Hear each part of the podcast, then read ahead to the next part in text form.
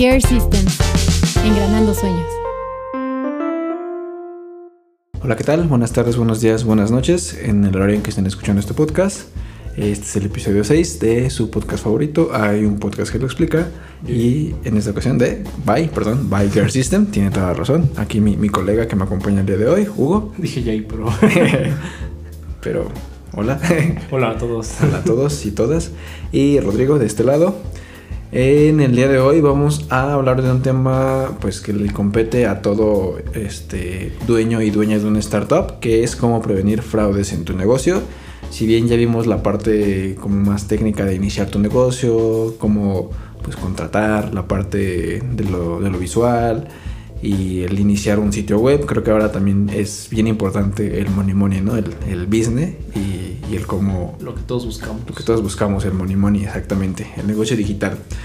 Para empezar, pues, ¿qué necesitas para, para esta parte de, obviamente, de, de generar ingresos y de que te empiece a, remunerar tu trabajo? Pues es una cuenta bancaria, en el caso de, de que sea una transferencia o un depósito y o una- un pago en sitio web y en su defecto puede ser una cuenta de PayPal que PayPal es un poquito más para esta cuestión eh, Internacional. exactamente que te vayan a caer eh, Dolarucos.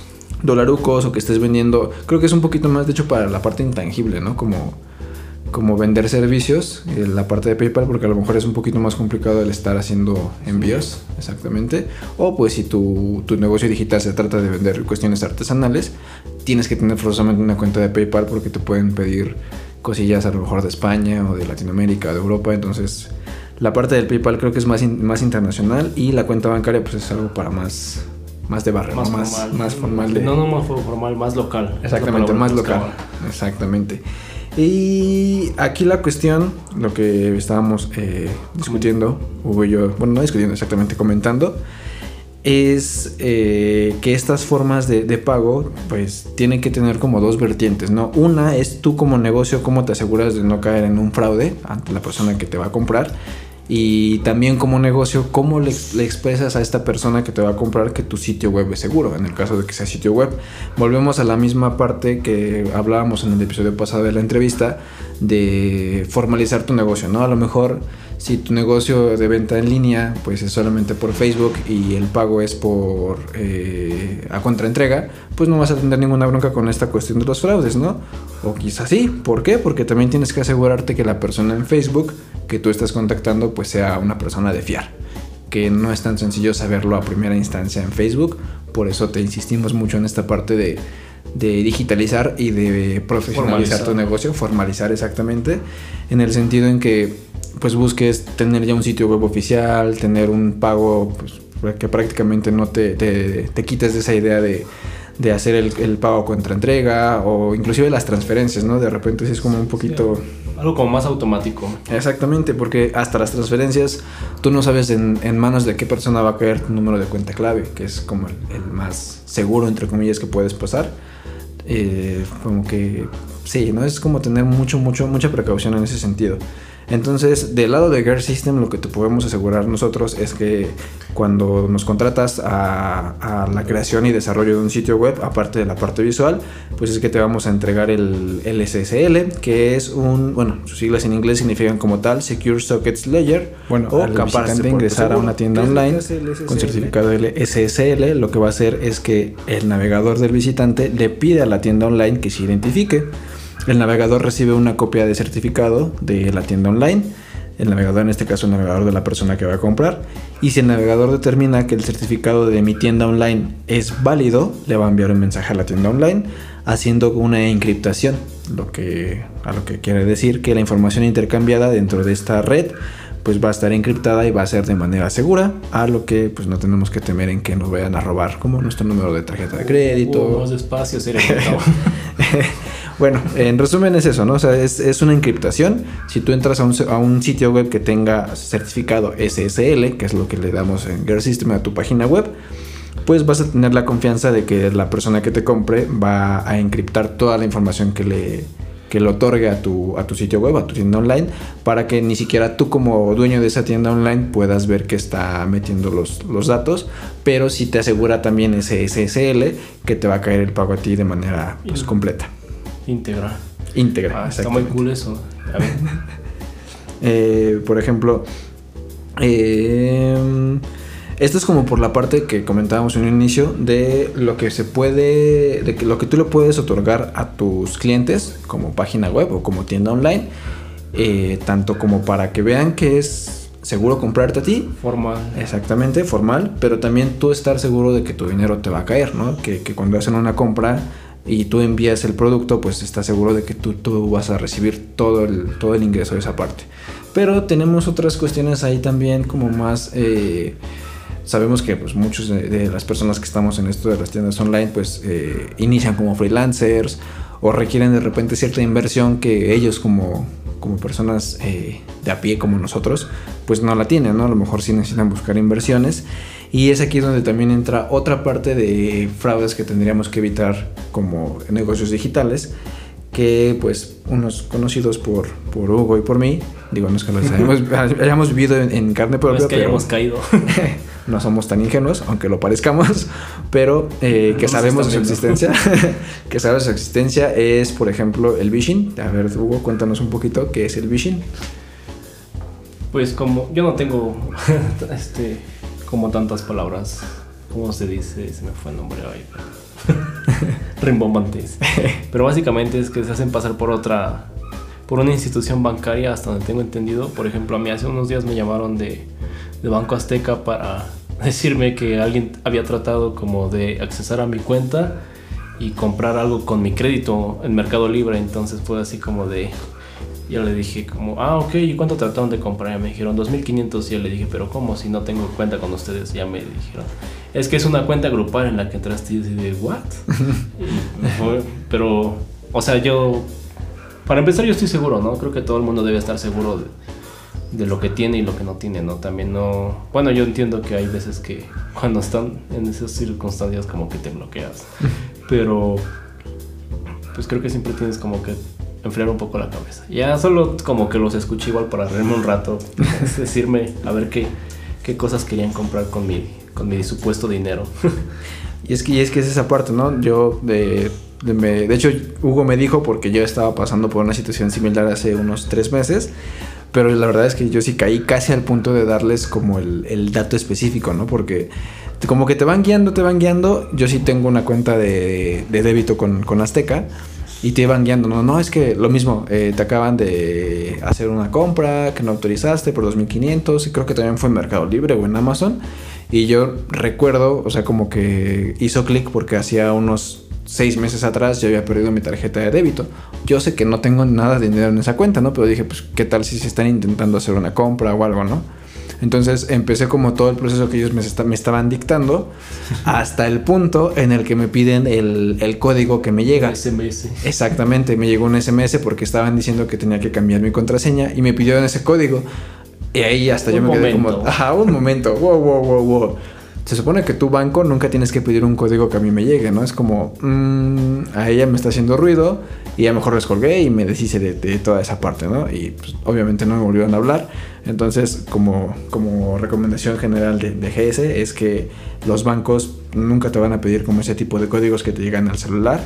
Y casi siempre eh, lo, que, lo que más te piden es esta, los cuatro últimos dígitos de, de tus tarjetas. Que ¿no? Son como lo que- públicos. exactamente, que son públicos. Esa parte es lo, último, lo único que te piden los bancos y te empiezan a pedir como más información o que te va a llegar un SMS, que te le pases los datos. Ahí duda, duda un poco porque puede ser como esta cuestión del phishing.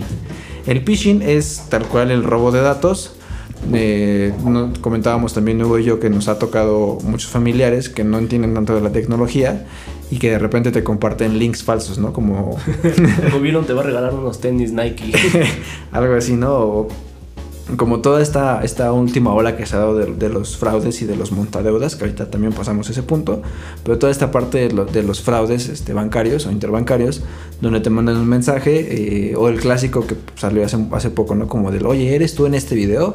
Le dabas clic y pum, ya todos tus datos se bajaban y te empezaban a molestar porque ya tenían tu número de celular, tu cuenta de Facebook, tu nombre real, inclusive datos. Ajá, tu RFC, todos los datos Todo lo que, que están en internet. tu teléfono. Exactamente.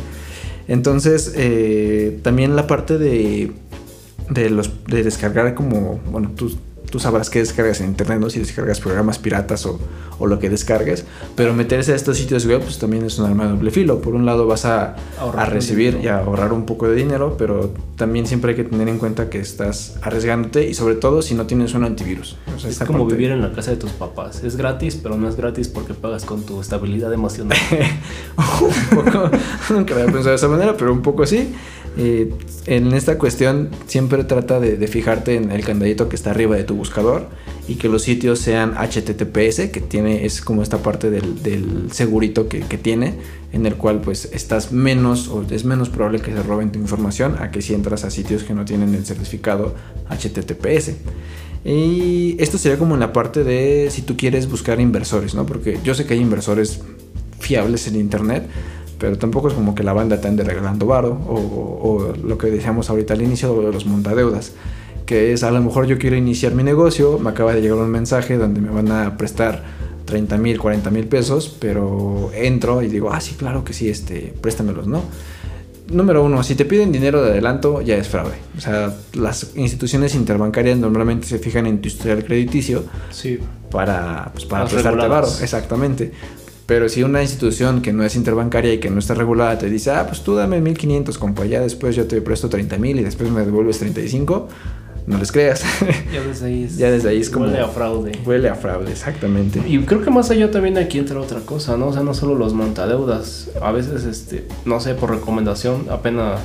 Bueno, por recomendación como de un amigo, luego bajas como aplicaciones donde te prestan dinero y ahí. Creo que muy pocas personas leemos los términos o leen, porque no me incluyo en ese, sector, honestamente. Eh, pero al aceptar los términos y condiciones, igual las aplicaciones se roban de manera, entre comillas, no, a lo mejor no legal, pero autorizada por ti, el, el que tú le des acceso a, a tus datos de tus teléfonos, a tus contactos, a tus fotos, a X cosa, y también de ahí, creo que también son como, no, a lo mejor no montadeudas porque así te prestan el dinero, pero eh, la cobranza es como muy ñera, muy dura, como de empiezan a contactar a tus contactos, valga la redundancia, empiezan a, a tratar de extorsionarte diciéndoles que eres no sé qué o haciendo montajes este, con tus fotos en situaciones muy vergonzosas. O no vergonzosas, pero privadas. Dejémoslo en situaciones privadas. Mejor dicho. sí, no vergonzosas, situaciones privadas.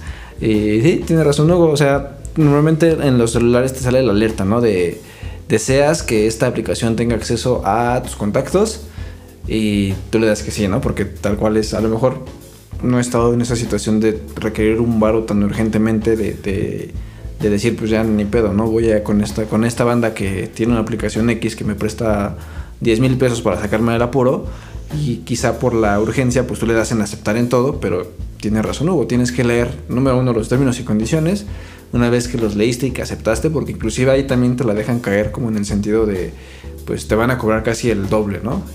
A lo mejor en el, en el anuncio no, no te venía que te van a cobrar el doble, pero en los términos y condiciones sí te dicen te voy a cobrar el doble o cada tanto tiempo va a subir más tu deuda, ¿no? Es como esas letras chiquitas que siempre nos dicen que tenemos que leer, hay que leerlas. Y la otra parte es cuando tú empiezas a darle eh, permisos a todo, a todo en tu celular, ¿no? Aceptar este, que la aplicación tenga acceso a mis fotos, ahí se te fue tu privacidad. Aceptar que la aplicación le tenga acceso a mis contactos, ahí se te fue esta cuestión de, ah, pues si no me has pagado en tanto tiempo, aunque no es el varo que yo te presté, pues le voy a empezar a llamar a todos tus contactos, ¿no? Y, y de repente esos mismos contactos les llegan enlaces eh, apócrifos o falsos en donde les dan clic y lo mismo, te, te- les das acceso a tus, a tus contactos de tus contactos y se hace como una cadenita en la cual pues Ese círculo vicioso. un círculo vicioso en el cual pues el único que sale perdiendo eres tú. Entonces, siempre que busques una, una, una inversión fuerte, pues yo, yo sí recomiendo que te acerques más como a instituciones interbancarias legales o inclusive inversores. O sea, pues ya a lo mejor Shark Tank no es el mejor este, ejemplo, pero hay mucha banda inversora muchas que... fondeadoras. Hay muchos fondeadores, exactamente, programas sociales también que si tienes una buena idea, pues te dicen, órale, pues te la, te la compro, vamos a trabajar juntos y invierten en tu negocio. Entonces, creo que hay más opciones más allá de aplicaciones. Es que ya todo lo queremos muy a la mano. Sí, esa es, esa es una de las broncas. Entre menos hable mejor. algo así. Y bueno, eh, ya hablamos un poquito de, de la parte de los problemas. Ahora la cuestión está en qué te recomendamos nosotros, que, que estamos como de este lado de, de los negocios digitales para la prevención. En primera, si vas a, a- comprar, pues es como un poquito más en esta parte del comprador, pero también del negocio digital, si vas a, a invertir, no sé, en materia prima, lo que vas a hacer siempre es tratar de hacerlo con tarjetas digitales. ¿Qué es lo que es una tarjeta digital? Algo que se lleva directamente por la aplicación. Así ejemplos claros sería, eh, creo que BBVA lo tiene, Citibanamex lo tiene, muchas este, instituciones interbancarias legales, inclusive Rappi eh, tiene como esta parte del, del CBB digital, el famoso CBB digital, en el cual una vez que tú entras a tu aplicación te manda un número de seguridad random, aleatorio, que se va Duran como, depende del banco, creo que duran como 5 o 10 minutos. Son minutos lo que duran para tener más seguridad al momento. Al realizas tu compra, inmediatamente el CBB cambia. Entonces es menos probable que una institución tenga todos los números de tu tarjeta, pero si no tiene el CBB no puedas realizar una compra. Entonces es como esta parte de, de una, una, una recomendación para prevenir. Aparte una- cambia. El de tu al, al digital es un número distinto. Exacto. Entonces es- creo que es una de las mejores opciones en el caso de estar comprando. La parte de las contraseñas sí es bien importante porque eh, pues, ¿cuántos no tenemos la misma contraseña en 2, 3, 4?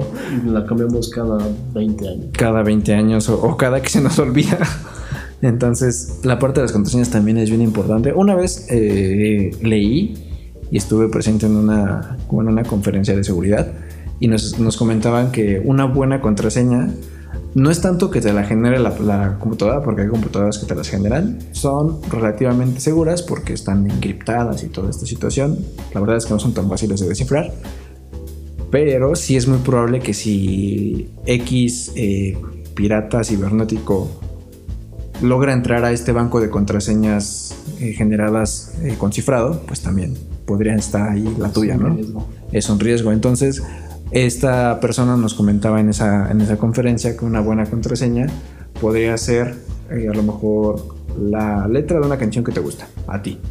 Entonces vas a empezar a agarrar palab- eh, letras de las estrofas, como, como la primera, la última, en líneas, ¿no? La primera, la última, la primera, la última. Después vas combinando con números, después vas combinando con signos, guiones, este, guion medio, guion bajo. Yo sí escribí en el arrobas. 2007. Como escribías justamente, como escribías tu nickname de Hi-Fi en 2007, así puede ser una contraseña buena. Justo, justo. Y la verdad a mí se me hizo una gran idea. Y ese, ese tipo de contraseñas, nos decía esta persona, que había que tenerlas escritas. Otra cosa que, que a los mille- millennials se nos complica un poco no tener cosas escritas. No, güey, todo ese, toda esa onda como del Face ID o el Touch ID me han hecho muy huevón. Antes yo sí me acordaba de mis contraseñas de todos lados. Ahora ya como es como, ah, guardar contraseñas, nada más le pones tu cara o, tu huella en el teléfono.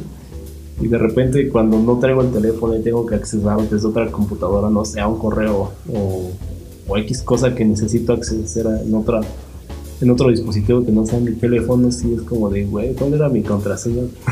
Así me pasaba también. Pero también es un mal hábito que, bueno, creo que deberíamos de... Sobre todo como en cuentas importantes, ¿no? Como Sí. tu banco o hasta tus mismas fotos, ¿no? Porque cada quien sabe lo que tiene en su galería. es muy respetable, pero...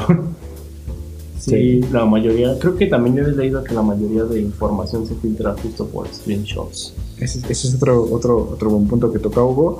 Cuando tomen un screenshot o una captura de pantalla, siempre vean qué hay.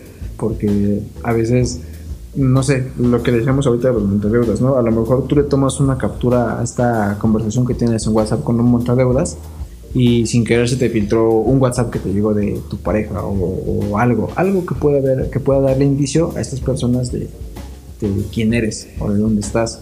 Entonces siempre tener mucho cuidado que en los screens salga específicamente lo que quieres que salga. Que no salga ni tu hora, ni tu pila. Si estás en WhatsApp que no salga a lo mejor tu lista de contactos. Hay muchas cosas con las que la, la banda montadeudas pues, se puede, se puede colgar. Entonces la parte de las capturas sí es bien importante que lo que quieras compartir, no decimos qué, pero lo que quieras compartir, trate de que sea específicamente eso y que nada de tus datos personales salga ahí. Y otra, otra situación también importante es eh, las wallets, ¿no? lo que decía Hugo. Y si bien Face ID Touch ID pues te guardan las contraseñas, las famosas wallets de los celulares pues te guardan las tarjetas de crédito y como sabemos ahorita muchos de los pagos pues son solamente acercando el celular o acercando la tarjeta, entonces también es como tener mucho cuidado en que no sea como tan automatizado, ¿no? Controlar tu, tu no sé, se me ocurre todos los bancos, como tener controlado ahí tus gastos, tener, un, tener las topadas o apagadas. Apagadas. Eh, aunque bueno, es que sí, ahorita la, la tecnología, aunque trabajamos con ella, nos facilita, pero a la vez es muy. Pero yo creo que en una ciudad como la nuestra, ¿no? somos muy. Eh, somos muy gandallas y somos muy, muy flojos. sí, no. Ya decir como, ah, tengo que apartar dinero. Pero ya cuando te pasa así es como, güey, ¿cómo no lo hice?